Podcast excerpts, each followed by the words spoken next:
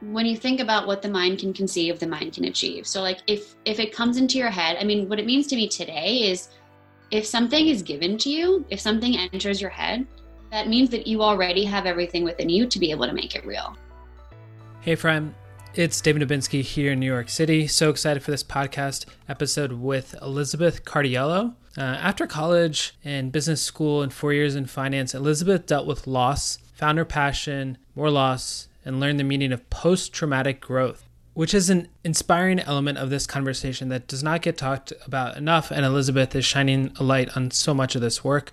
Uh, Elisabeth started Caffe Unimatic, a coffee company whose story was featured in the Netflix documentary Coffee for All. She started an education company designed to build confidence in college age women called Legacy Out Loud and gave two TEDx talks and so much more. Uh, in this episode, you'll learn about legacy, purpose, how serving with your gifts can open up new opportunities, and how one thoughtful, passionate email has sparked a brand new project that you will learn more about related to brave conversations over coffee. As always, this episode with timestamp notes is available on my website at portfoliocareerpodcast.com. There, you can also subscribe to my newsletter called One Email Away. So excited for you to build and grow your portfolio career.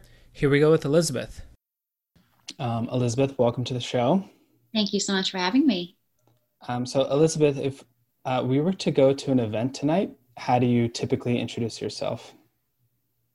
Um, I usually say something a lot. I mean, it depends on who we're with, um, but I usually say I own a coffee company that inspires and starts the conversations that'll harmonize the world. Mm-hmm. And you said uh, the word uh, or the title owner. And mm-hmm. I know owner is a meaningful word to you in uh, a couple different ways. Maybe talk to us a little bit about what the word owner means to you.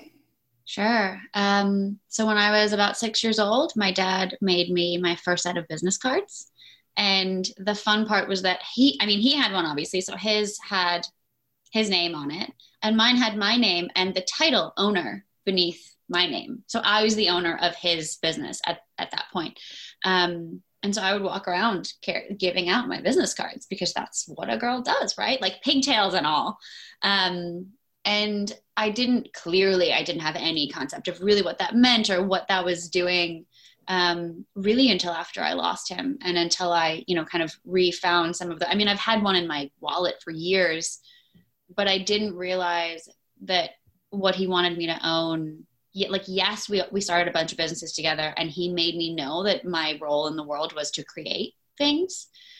But at the same time, what he really wanted me to own was myself and my values and you can't create something without knowing who you are and where you came from and what matters most to you and what you'll really put a stake in the ground for.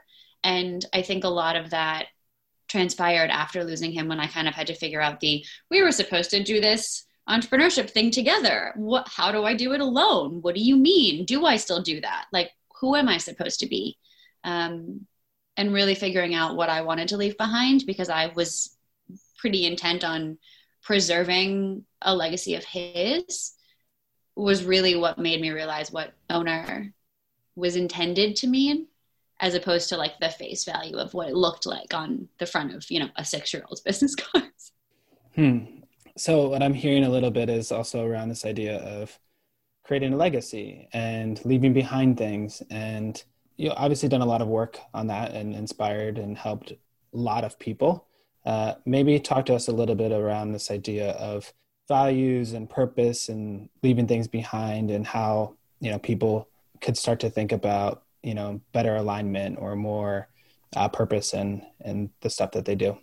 Yeah um i mean it's a huge question how long do we have um i mean I, so this is going to sound weird but after losing my dad, I, I wrote his eulogy. And not long after writing his, I ended up writing my own. And that's not something that normal people do, I don't presume. But there was always something in me that I was always drawn to this sort of stuff. I was always drawn to the bigger questions and, you know, the fact that we don't ask the right questions and humans and like human development and leadership. And I mean, like my honors thesis in college was on leadership the thing that I was most fascinated by in terms of stories that my dad would tell around the table over coffee were when he would talk about things he did.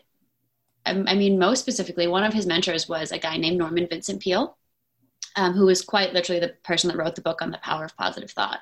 And so, because of that relationship, my dad would be the one that the NYPD would call when they'd, you know, they'd retire someone off the force, and that person would you know, hand back their badge and their gun and then completely lose their identity and sometimes be on suicide watch and just like they would really identify with like here's who I am and this is what I like this is my purpose this is what I'm here to do.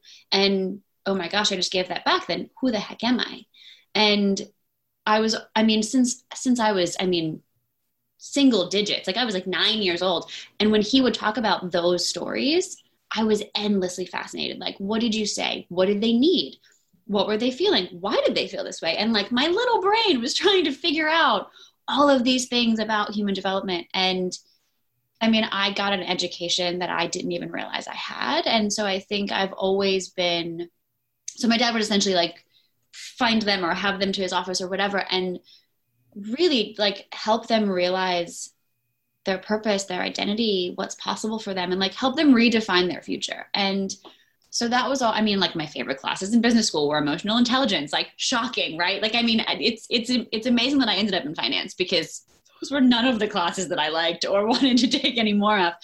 Um, and so i think this this idea of like well we all have coffee every morning. If you drink coffee it's the thing you do every day we say we meditate, we say we work out, we say we have our green juice daily, but like, what do we like? But we miss days, right? Inevitably, we miss days.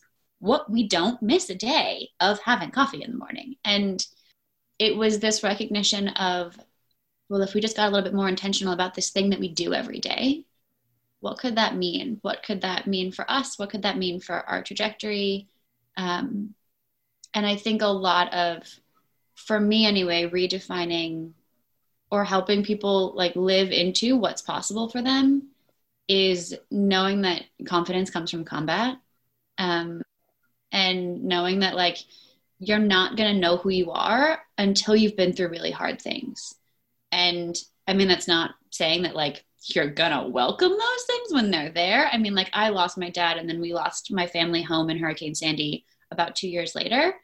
And the idea of a parent, like your best friend being ripped away, and then like the concept of home and safety just being gone, and me being an only child who was the one who was figuring out how to pay the mortgage and figuring out like how to rebuild the house, and like I I became dad and husband and daughter overnight, and was just, I mean, there were there were a lot of things that like had to put my big girl pants on but like i was 26 and relatively mature, but the stuff that I had to do, man, like uh, in essence, because of the things that my dad taught me, the things that I knew, the things that like somehow my intuition led me to do the things that I needed to build or to kind of like play the resilience card. And it was in my back pocket, but I didn't know it. And so all of the things that I did, luckily innately, were the things that helped me get back on my feet and so i think there's this there's this concept of i mean mental resilience is so everyone heard of ptsd right? Like we've heard of that thing that you know the hard thing happens and it holds you back. Well no one talks about which makes me mad that there's an opposite to that. And the opposite is actually called ptg post-traumatic growth. And so you go through this hard thing and you have a choice right? Like you can let it hold you back because you're scared and it hurts and it sucks or you can let it push you forward and for me, the fact that you have coffee every day, it's that reminder every day of like, I'm going to take one step forward today. And this is my symbol of it. And so the Unimatic coffee pot and our coffee has become a symbol of hope and inspiration and daily positive forward movement. And like this, this isn't put on a happy face. This is, this sucks. This hurts. And I choose to do something that's nourishing for me or for this or for the world or uh, you know i choose to do something with this today rather than let it hold me back um, so i think just that redefinition of what's possible after hard things. I mean, I feel like I trust people more when I know they've been through something hard, you know, because they know, like, they know who they are at their worst. And I don't know, I think that's when humans get really interesting. Mm, um, so much to talk about there. Uh, I I lost my dad too, and that was a real wake up moment for myself as as well. And I love this idea about confidence after combat. Uh, that's a really powerful quote. And what I'm also hearing is around this idea around uh, positive thoughts. And I love one of your famous quotes around, you know, what the what the mind can conceive, the um, one can achieve. Maybe talk to us a little bit about that quote a little bit more. And as people are at home or as people are going through a lot of different changes these days, uh, maybe talk to us a little bit about how can we you know work through some of these these challenges and of course. Um, well what the mind can conceive the mind can achieve. I cannot take any credit for that. I just parrot it because i heard it every day of my life for every day that my dad was alive he got it from norman vincent peale so that's where i mean there's even like a little i made my dad this frame that was like a picture of he and I and stuff. And the quote on it that like I drew was what the mind can conceive the mind. I was like 13 maybe. Um, so it was a thing in my family forever. And I do want to make a distinction between positive thoughts and doing like the bypassing of like, no, it's fine. No, it's all good. Like, no, like that's not, that's not what this is.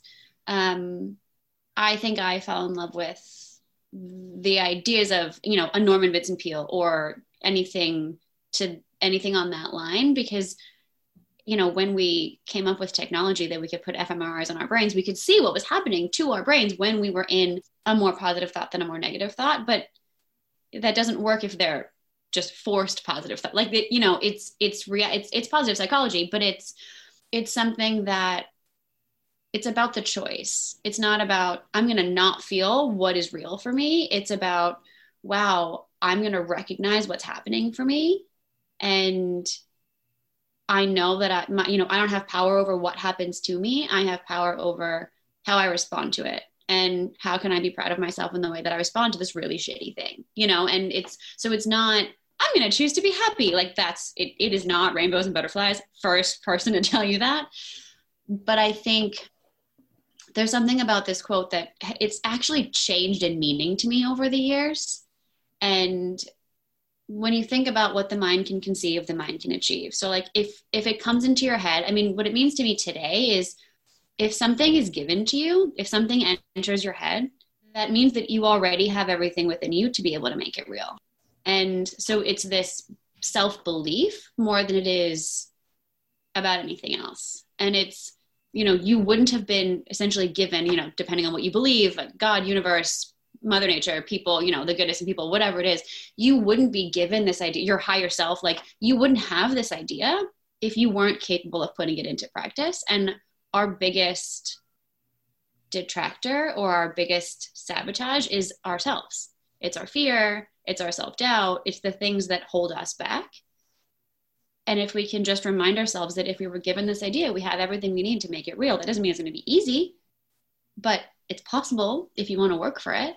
So I think for me, that quote has, I mean, it's always kind of been a North Star in a way. And I mean, as all, I, I don't think I appreciated it every day that I heard it until I, you know, then didn't hear it every day. But it's, it's about coming back to yourself and grounding in what's possible for you and acknowledging what's making you doubt yourself and doing the work to move past that or at least acknowledge it and say like i'm really scared of this i need to like you're not going to figure it out right but like i need to do whatever i need to do to acknowledge it and be able to either take a different path or move through it or knock it down or you know whatever that looks like for you. Mm-hmm. and, and uh, a newer initiative or newer project that you're working on is going to be working with the nypd and and uh, correct me if i'm wrong uh, i believe that uh, people are kind of one email away from you know a new opportunity a new best friend you name it.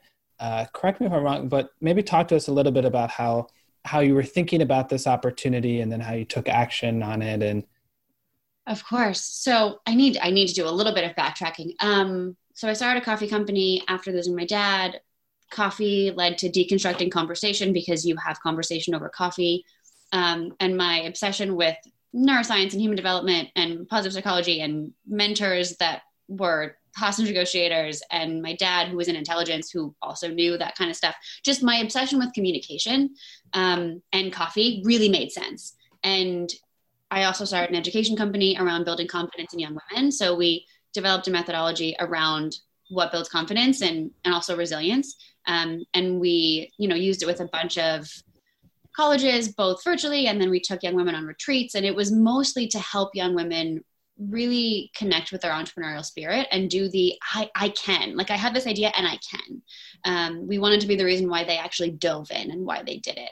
And in that in deploying that curriculum and in having all of these conversations over coffee i realized that i was doing the same thing over and over and over again. And what that was was really creating an environment where people felt safe enough to share whatever was true. And so ended up creating a framework around it's called the it's called brave conversations over coffee. And so it's a it's an initiative that i mean we're, we're kind of taking a left. I mean my time went from coffee to working with corporations and schools and now the nypd as part of their path forward um, from all of the things that are happening right now. But it's funny people people hear about brave conversations over coffee and they're like you're the brene brown of coffee which I love. Um, and also, I have to disclose that it's not for me, it's I can't ask someone to be vulnerable and share things. Like, I believe that they will when they're ready to. I don't have control over them. All I can do is create the space where they feel safe enough to do that. And so, BRAVE is actually an acronym, and it's BRAVE is about how to listen. So, what Brave Conversations do is they create an environment where you're listening in a way that empowers others because our innate our innate programming and like what we do by nature is actually not useful. And so uh, you know i put i put together a lot of you know resources from different places. And so the structure that we created is teaches people how to practice doing this in conversation. And so we i mean we did God, like just during lockdown, we did like 50 conversations virtually. And I now we're doing them all over. Um, and we're, and so, yes, to your point of you're one email away, I've always had this weird, I don't know. I mean, maybe I'm not that talented in many things, but I can write a cold email. um, but it has to be an inspired action. It can't just be, I'm just going to, you know, pump out like a hundred emails. Like that's not going to do anything. I, that's not it. But I started doing um, because this framework allows you, teaches you to listen in a way that takes better care of the people around you and also takes better care of yourself. Um, because, I mean, we've all found our voices now, right, in the last few years, but we're all kind of talking over each other. No one actually knows how to listen. And that's essentially my mission here. And and you can't i mean you can't share something and feel good about it if the person receiving it can't receive it well, right? And like, so if you're going to have a good conversation over coffee, the other person really needs to know how to listen. And you can do a lot of harm or good by the way that you listen. Um, and so it not only teaches you how to do that, it helps you practice doing it and both give and receive it at the same time. And it's this thing that helps people feel more comfortable having hard conversations because it's a structure, right? Like we do this in a very structured way so that when you're out in your normal life, it kind of comes more naturally. So it's an entire structure that allows people to have difficult conversations because you can kind of blame it on the structure of like, well, we have to do it this way. But because it's all rooted in science, it it helps. And so we started doing conversations around, I mean, after George, George Floyd's murder, we started doing conversations um, around racism. And I'm a white kid clearly i you know i couldn't say anything to it but i partnered with a friend and he he was actually the one asking the questions and kind of doing some of the prep. And i was just giving people the structure and holding the space for whatever to happen to happen. And after a few of them it was like this is this is a really useful structure for people to learn within.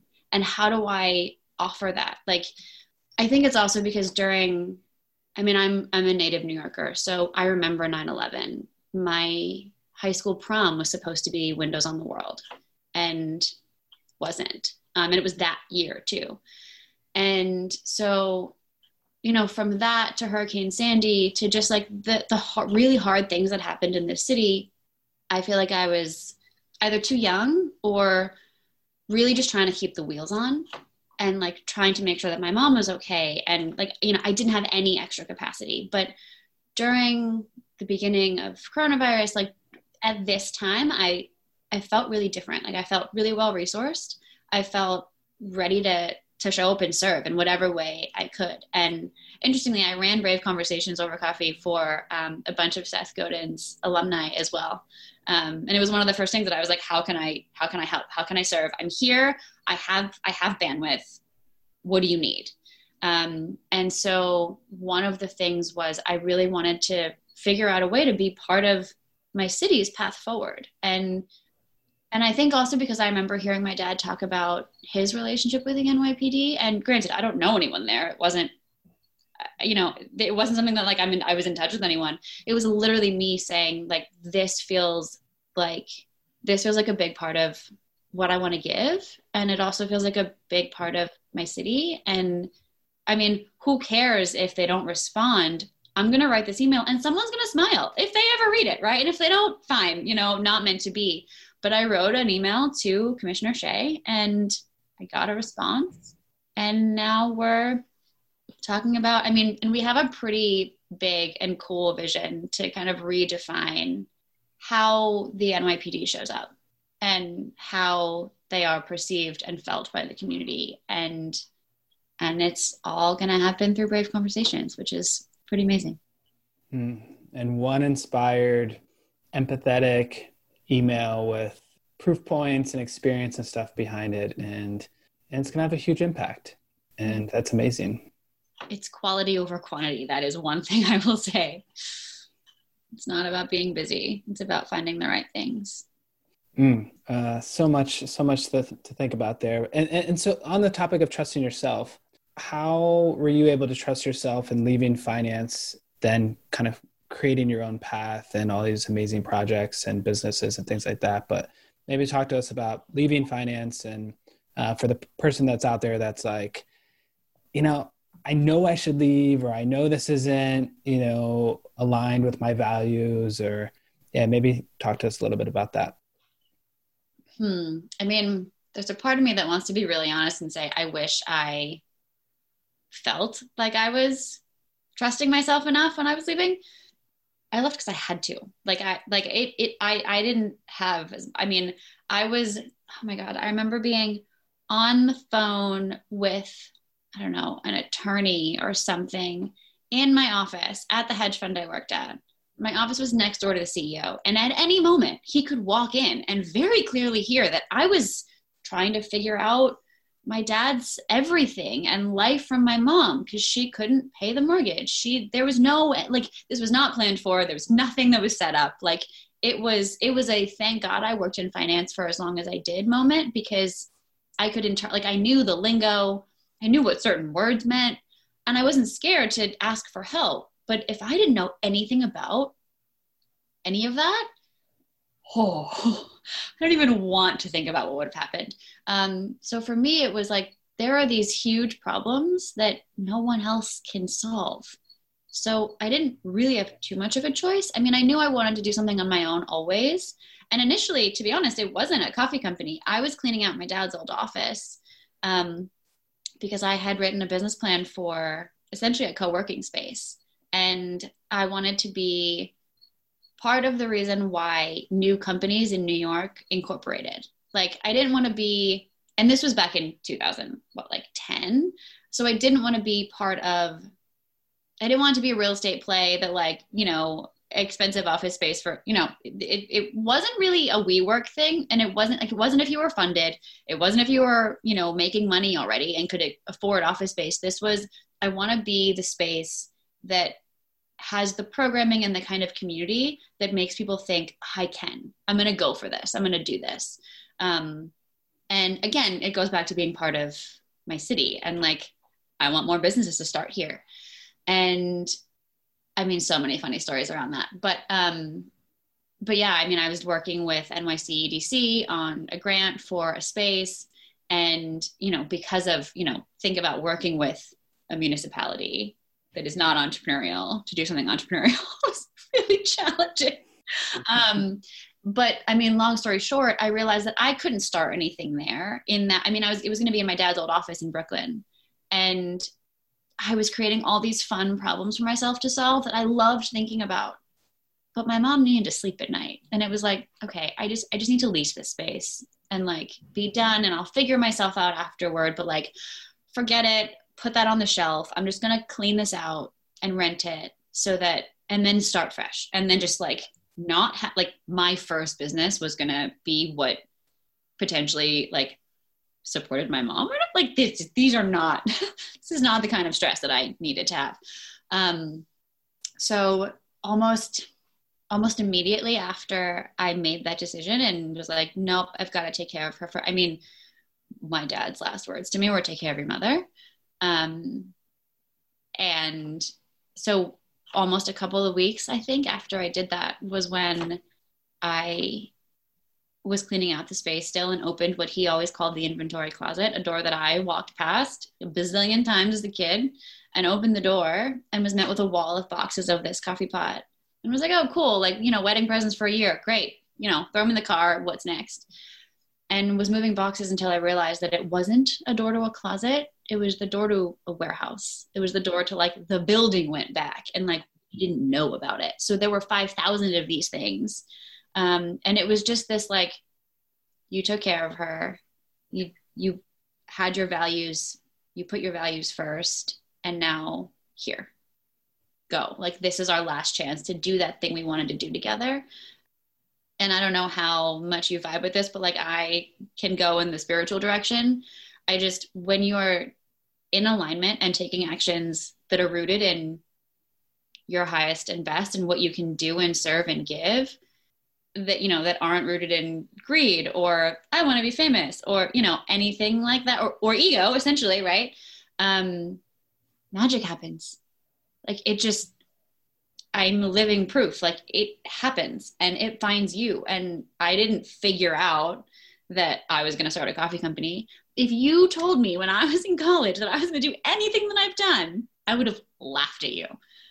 But some of it is just like getting really clear on who you are and who you want to be. I mean, the questions for Legacy Out Loud, which um, has kind of turned into Brave Conversations, but was the retreats that we took these young women in college on. I actually have a virtual one in two days, actually. Um, but the questions are who do you want to be? What do you want to give? And what do you want to leave behind? And if you get really clear on those things and you just start making decisions based on that, which is essentially based on your values, and you start turning those values into actions, things just line up. And like you, and you can't, you can't say, oh, I'm going to do this in this time and this, and, and you can't tell what's going to, you know, kind of swoop in front of you. It's just one of those things that when you can tell I care about this and I care about this. Like, for example, I always say Steve Jobs, he didn't say, I'm going to build an iPhone. He didn't know that. He said, I care about design and I care about technology. As far as anyone else was concerned, those things didn't even go together at that point. But he was committed to these two things that he really believed in, and he believed that they went together. And the rest is history, right? So I think it's just knowing your unique version of values combination and taking actions toward it and being open to and being curious about what else could this look like? Because i mean the job you have now job you're going to have in five years may not even exist yet. So like chill. Figure it out. Just stay true to you. I mean that sounds I, that it sounds hokey and you know squishy and ridiculous but um it's true. Just like your your latest project, right? That's where it came from, right? Just being true to yourself, being curious, putting yourself out there with the, the gifts that you have. And, you know, it's going to be a huge project and a huge initiative and impact a lot of people. But you didn't predict it a year ago, right? Or you couldn't have predicted a year ago. Couldn't have predicted it. I mean, I think. I think the most fun part is that so this month, September 30th, is my dad's 10 year anniversary. And I started taking my mom to this ranch in Montana um, because her favorite thing is horses. And if you ask her what she loves, she loves horses. And so I had run a retreat out there and learned about the place, fell in love with the place, and then started taking her once a year. And I just, I need, I really, I was looking forward to going this year, but didn't really want to put her on a plane. That felt weird. So I went. And every September 1st, I I don't like September 1st. I haven't in a decade. I feel like the chill in the air, like it just don't don't dig it. And it was fascinating that I ended up on a phone call looking at these gorgeous ponderosa pine trees with the NYPD and it was that day that they were like we we we'd been talking about it for months but we were like okay we're choosing a date and we're going to run this like, we're going to do this and it was on September 1st at a ranch in Montana and it was interesting that I felt like I needed to get away because I had I mean my ideas got bigger when I was out there. And it was it was it was the perfect moment for all of that to kind of fall into place. And because my quarantine was not it a lot of people were like oh I had so much free time. I did not have I was the opposite. Um so that was my week to slow down. And it felt like everything just dropped into place. And it was like here I am staring at these gorgeous pine trees and just and this thing ends up happening on the day that I generally hate. It was just I mean you you couldn't make those things up, right? Beautiful. Love it. I'm so happy for you. And this has been such an amazing conversation and mm, so excited for the magic that's going to happen for listeners and as they want to follow up and learn more, what's the best way that they can do so, Elisabeth? Um, at Caffe Unimatic, which is C A F F E U N I M A T I C on Instagram is the easiest. Also, caffeunimatic.com, braveconversationsovercoffee.com. You can find me anywhere. I'm very easy to find. You can type in Elisabeth spelled with an S and the word coffee, and you literally find my life story. It was a very bad idea for dating, but fine. It's totally fine. awesome. Thank you so much, Elisabeth. Really appreciate it. Of course. Thank you for having me. It was an honor. Hey, friend. Thanks again for tuning in to another episode of Portfolio Career Podcast. Wanted to also let you know about my monthly newsletter called One Email Away, where I fundamentally believe that we are all one email away from new opportunities. And if there's a way that I could potentially help you to connect with other people, I would love to do that. So, one email away. Um, you can sign up for my newsletter on my website at portfoliocareerpodcast.com. You can also see the one email away section. But just want to take this moment to say thank you for for listening to this episode. Really excited for us to build and grow our portfolio careers together.